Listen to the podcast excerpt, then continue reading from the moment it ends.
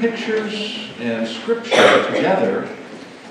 I would invite you to turn to a specific passage of scripture, but I'm not going to be in one long enough. So uh, you can join in Genesis chapter 1 if you like and follow that outline just a little bit. We're thinking about the glory of God in creation. This universe was called into existence by God to serve as the platform upon which God would display His glory. Every aspect of creation, from the tiniest subatomic particle to the sum total that makes up all of the universe, displays the glory of Almighty God. And so it is that that great host of worshipers, which are revealed in Revelation chapter 4, verse 11, declares, You are worthy, O Lord, to receive glory and honor and power. For you created all things, and by your will they existed and were created. Everything begins and everything ends with the eternal self existent, Almighty God. In John chapter 1, verses 1 through 2, we read this In the beginning was the Word, that, of course, refers to Jesus. And the Word was with God, and the Word was God. He was in the beginning with God. Psalm 90, verse 2 says, Before the mountains were born, or before you gave birth to the earth and the world, even from everlasting to everlasting, you are God. God is the one who acts in bringing the universe into existence. It does not happen by chance. Psalm 33, verse 6 says, By the word of the Lord the heavens were made, and the host of them by the breath of his mouth. Psalm 102, of old you laid the foundations of the earth, and the heavens are the work of your hands.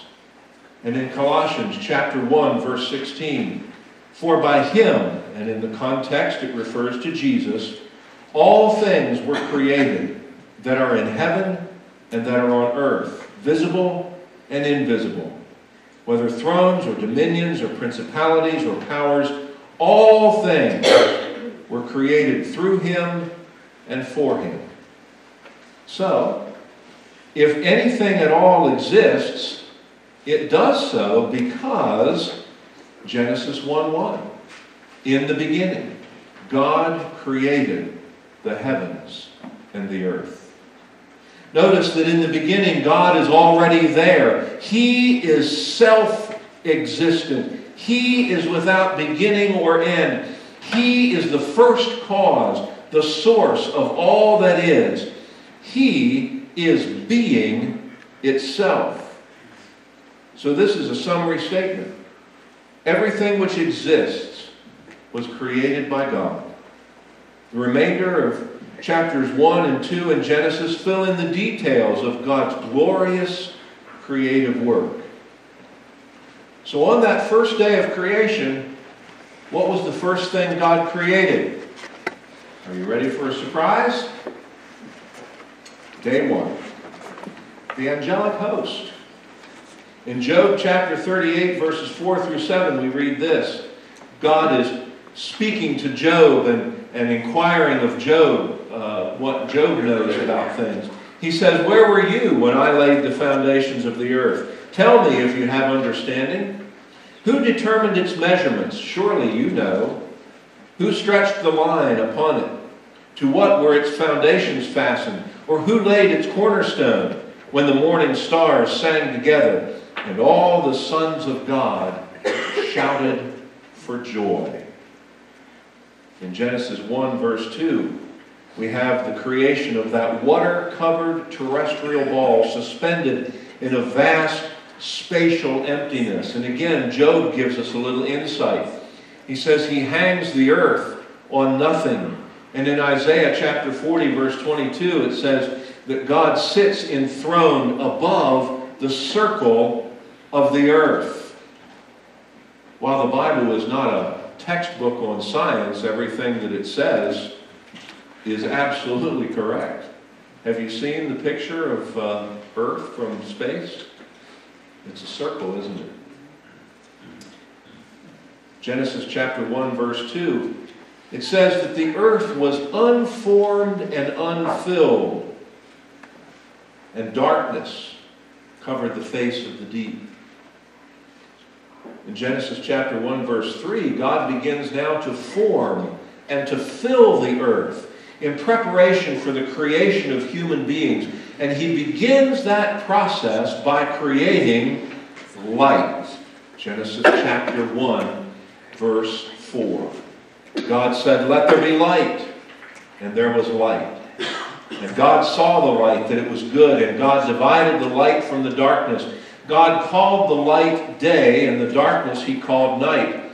So the evening and the morning were the first day. Ready for day two?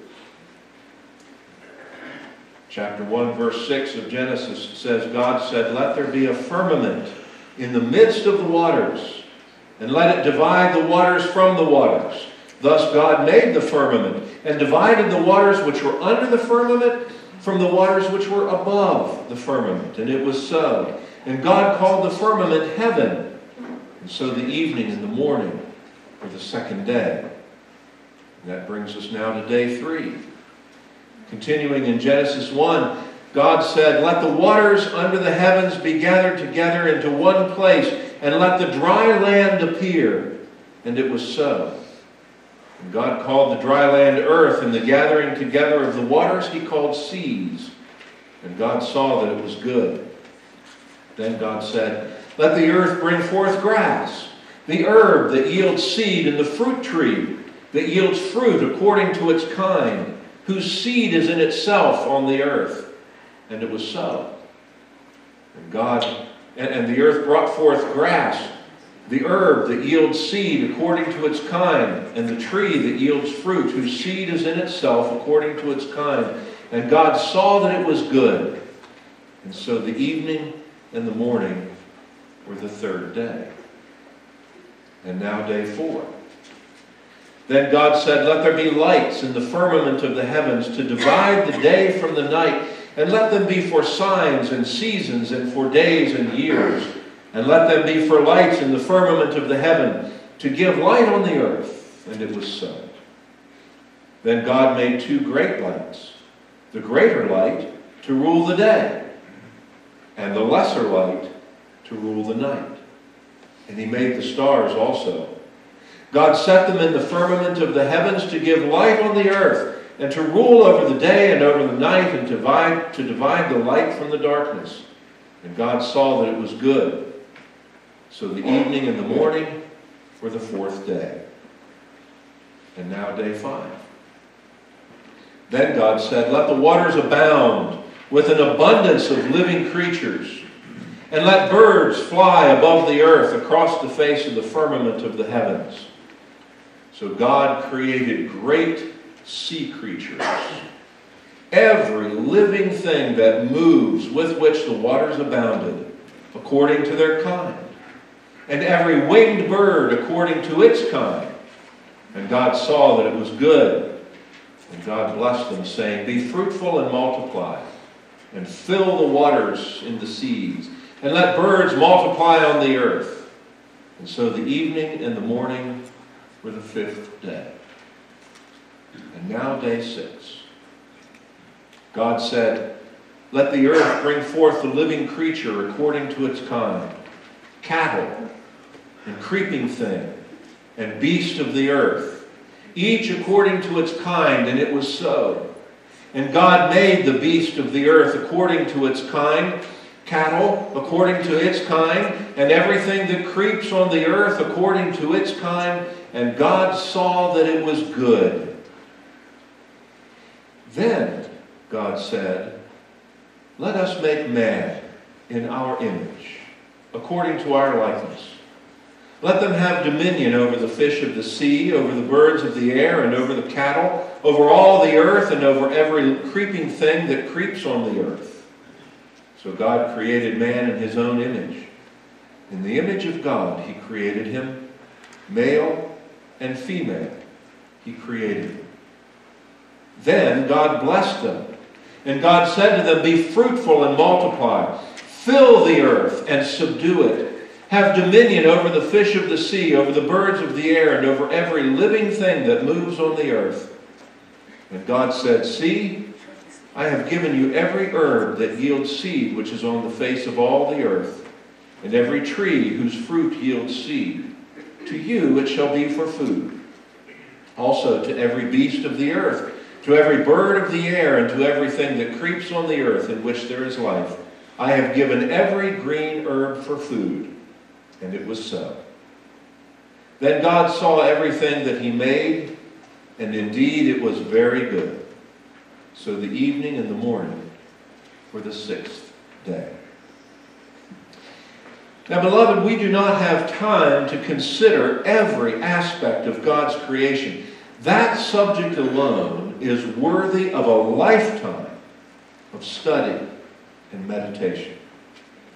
But let's consider for a few moments some of the words in Psalm 19. The heavens declare the glory of God. In what way? How is it that by looking into the sky we can see the glory of Almighty God? What has He put there that reveals himself to mankind. Well, let's consider the sun, the moon, and the stars. Our sun is 93 million miles away. It has has a surface temperature of 10,000 degrees Fahrenheit. It's 864 million miles in diameter excuse me, 164,000 miles in diameter. And Earth, by comparison, is only 8,000 miles in diameter. The Sun is like 100 times bigger. The mass of the Sun contains 99.86% of all of the mass in our solar system. It moves through the galaxy at 137 miles per second.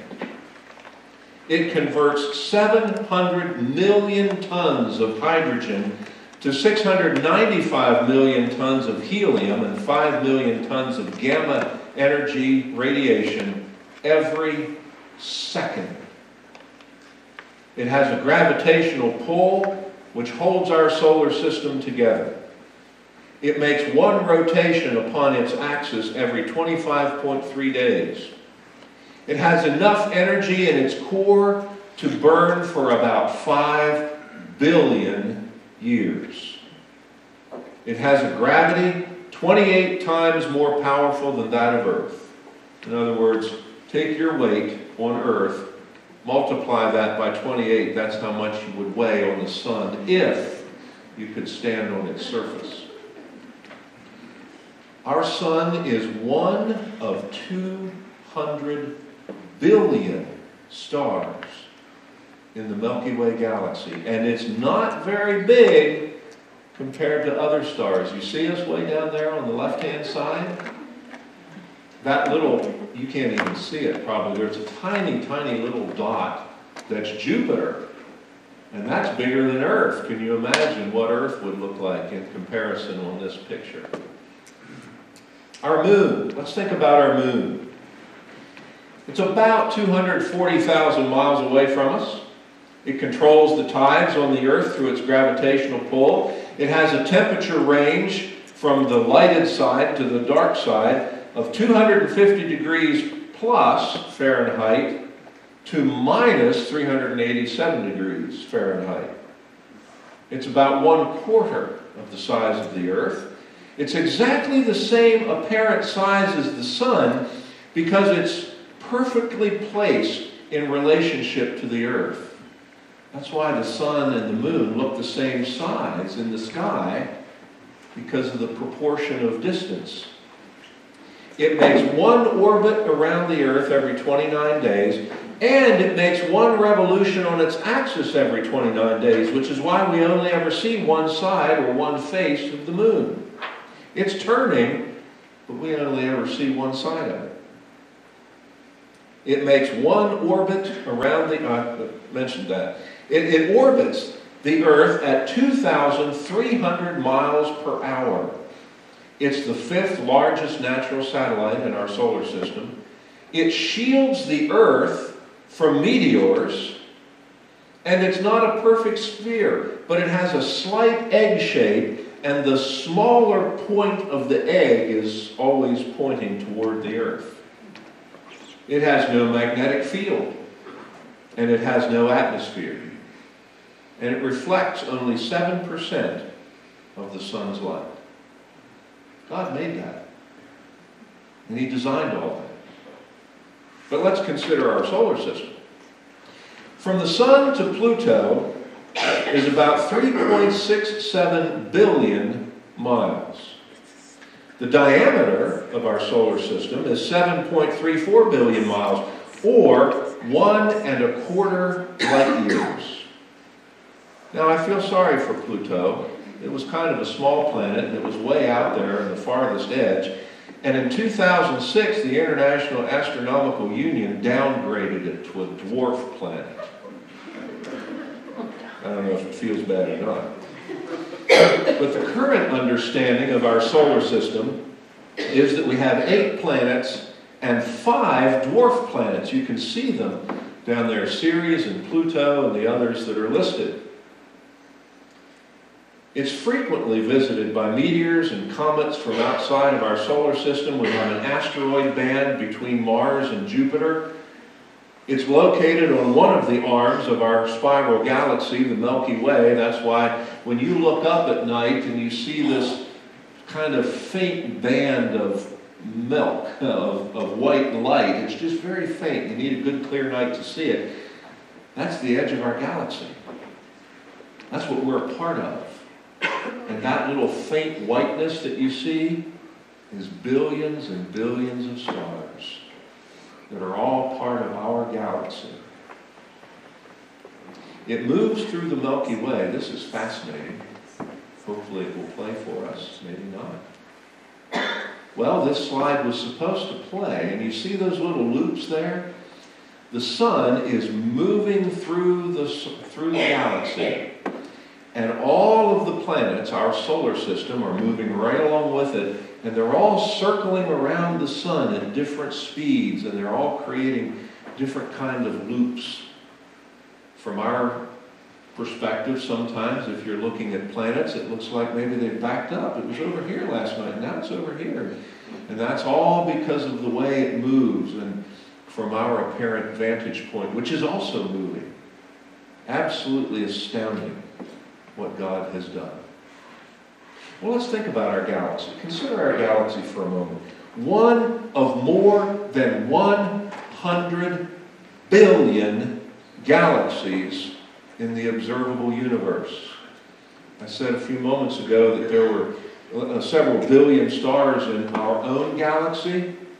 Multiply that by the over 100 billion galaxies in the known universe. You've got a lot of stars. You've got a lot of energy being expended.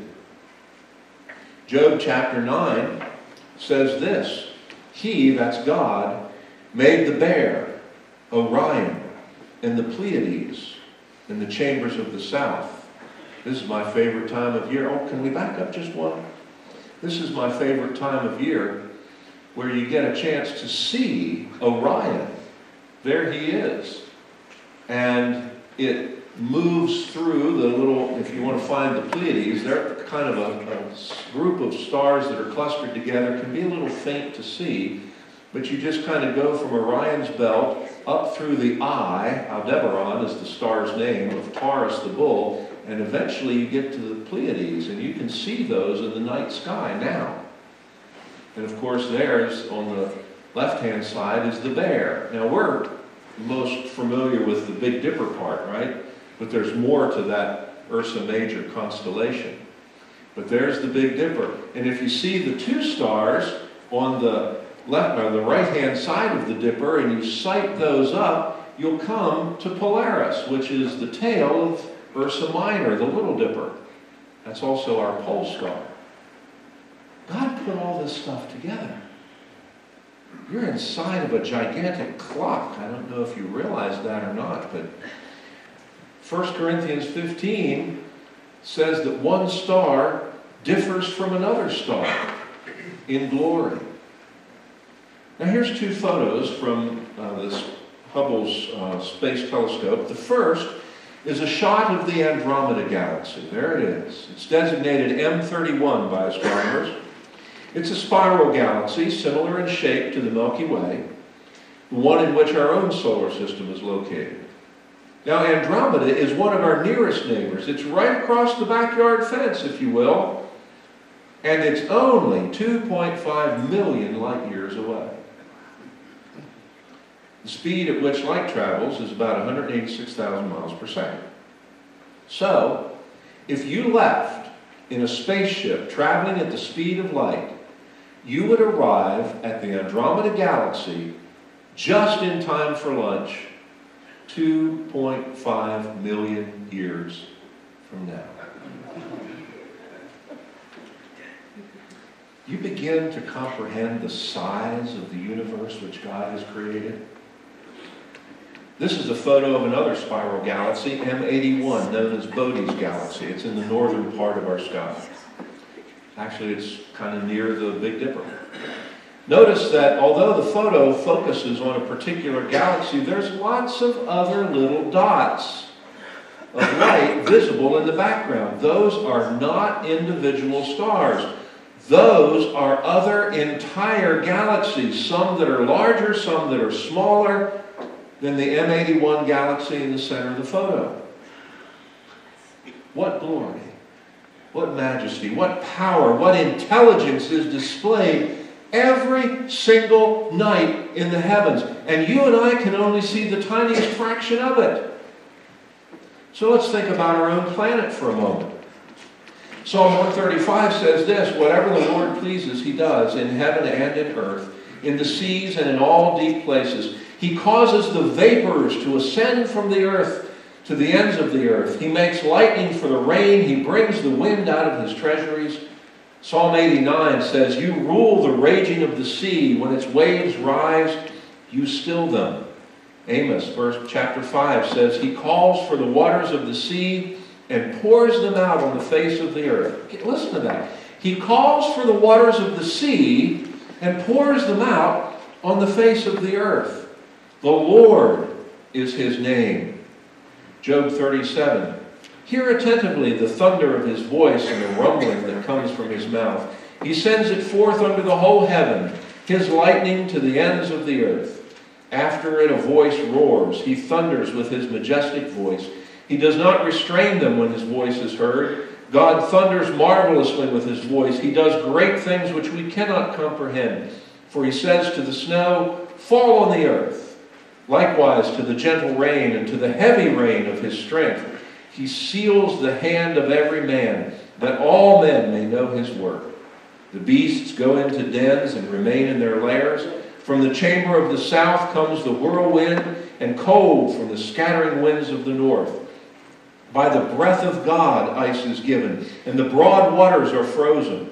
Also, with moisture, he saturates the thick clouds. He scatters bright clouds. They swirl about, being turned by his guidance, that they may do whatever he commands them on the face of the whole earth.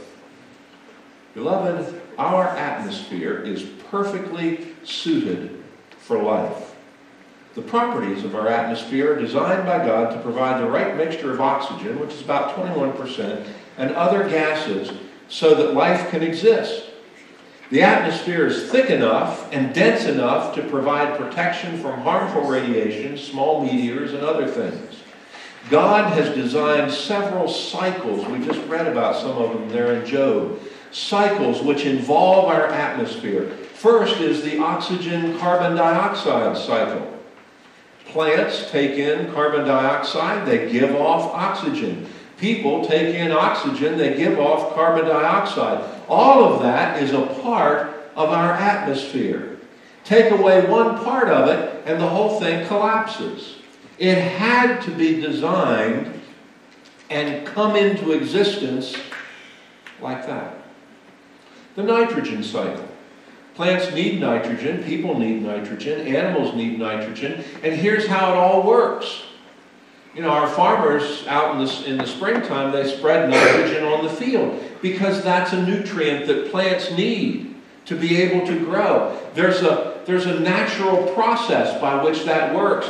And amazingly enough, lightning plays a part in that because when the lightning occurs, it, it discharges nitrogen into the atmosphere, which falls to the earth and helps to replenish that nitrogen cycle. And then there's the water cycle. The water cycle. God lifts the water from the ocean and deposits it on the land. Tons and tons and tons of water come gently down in the rain and nourish everything on the face of the earth. The movement of the earth through space. The axis of the earth is tilted at 23 and a half degrees.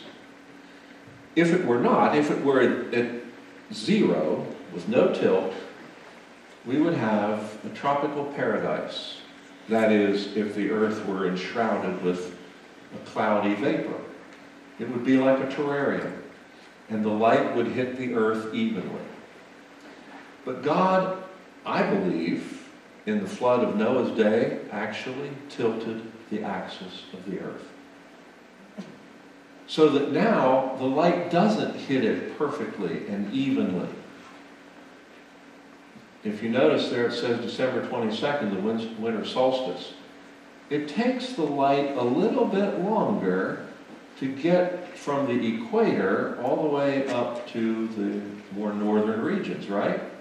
And the southern hemisphere is pointed a little bit closer to the sun. You say, well, that's only maybe a couple hundred miles. What difference does that make? It makes all the difference in the world because that's what creates our seasons. And as the earth goes around and the tilt of that axis remains the same, then in June, now the northern hemisphere gets a little extra sunlight, a little closer to the sun. The solstice happens. That's the where the the uh, longest day occurs. But the southern hemisphere is getting a little bit less sunlight, has to travel a little bit further. And while we're having summer, they're having winter. And while we're having winter, they're having summer. That's why everybody wants to go to Florida. You want to get a little closer to that equator in the wintertime so you can enjoy what? Warmer temperatures. God designed it that way. God made it that way. How about our planet? Our planet is 75% water, covered with water. It's a filtering process. The water comes running off the continents out into the ocean. It's mixed with salts there that uh, purify it, and the evaporation takes place, and the salts are left behind, and the water comes back and drops down over the land again. And of course, then there's all that uh, subterranean water that's taking place. Absolutely amazing. A filtering process, a weather system. God maintains the temperatures on this planet so that life can exist. Psalm 19, verse 3 says this There is no speech nor language where their voice is not heard. There's nobody on the face of the planet who can't look up into the sky who can't experience life and the cycles of, of the weather and the water and all those things. And they have to conclude at least this we're not here by accident, we're here by design. We're here by a purpose. And that knowledge alone is sufficient to prove that God exists. Romans 1:20. For since the creation of the world, his invisible attributes are clearly seen.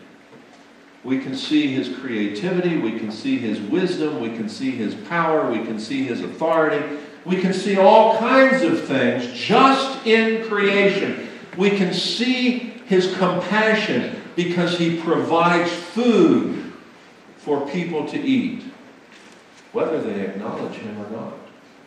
He provides air for them to breathe, whether they acknowledge him or not. All of that points to the mercy of God.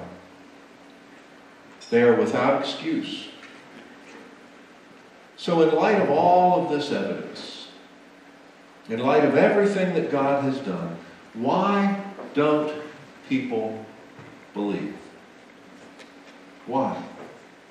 Well, Romans chapter 1, verse 18 says this For the wrath of God is revealed from heaven against all ungodliness and unrighteousness of men, who suppress the truth in unrighteousness, because what may be known of God is manifest in them, for God has shown it to them. For since the creation of the world, his invisible attributes are clearly seen, being understood by the things that are made even his eternal power and Godhead, so that they are without excuse, because although they knew God, they did not glorify him as God, nor were thankful, but became futile in their thoughts, and their foolish hearts were darkened. They suppressed the truth. People don't want to know God. They don't want it. And they did not glorify him.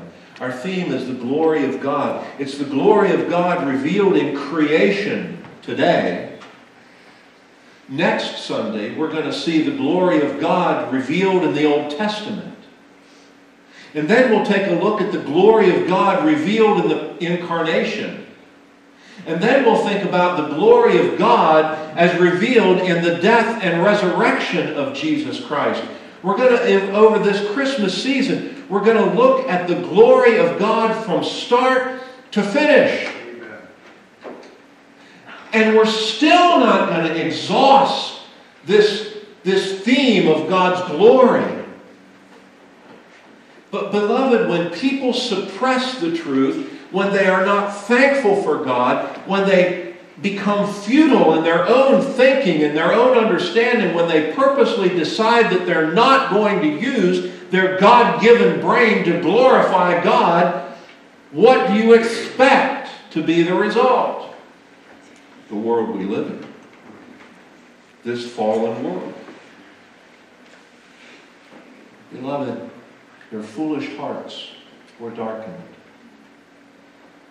But let's pause a minute and not forget that we were once a part of that dark world. That world that suppressed the truth. That world that was not thankful to God.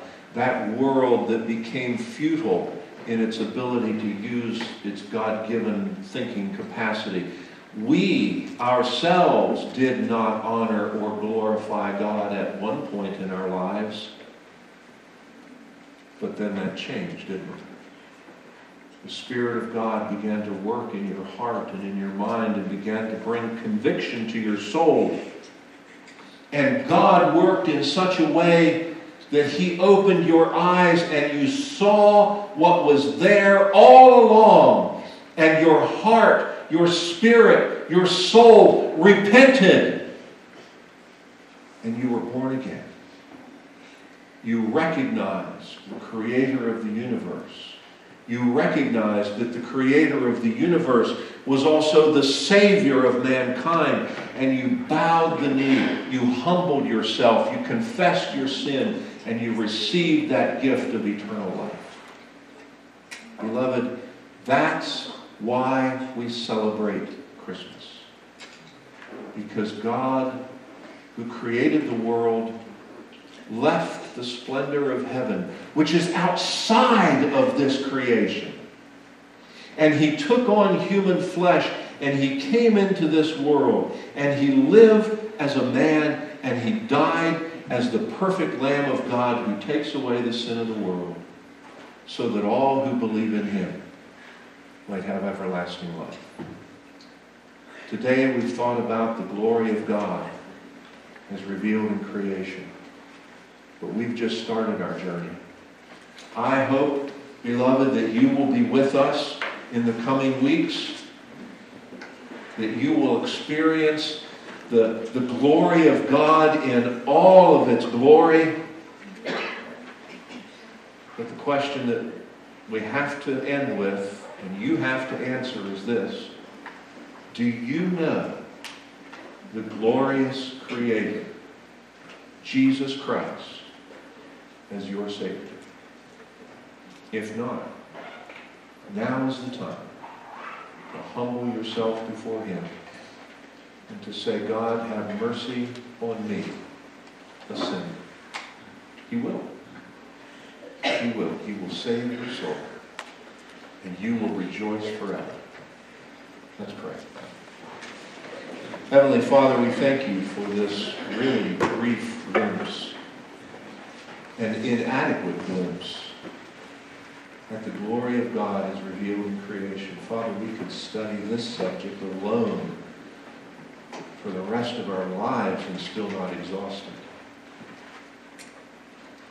But Father, perhaps, perhaps your Spirit is working in the heart of one individual here today and they're beginning to see it that this, this really could only come about by the creation of Almighty God. There's no other force in the universe that could explain the universe. It has to be you. And Father, perhaps they've humbled themselves and they realize that they need the Savior, Jesus Christ. Lord, I pray that you would speak to hearts today and that people would come to know you as their Savior. And Father, for those of us who do, help us to be amazed once again at the glory of the God who has saved us, who has redeemed us, and who has called us to be his own children. Father, may we give you thanks and praise every day of our lives. We ask it all in Jesus' precious name. Amen. Thank you.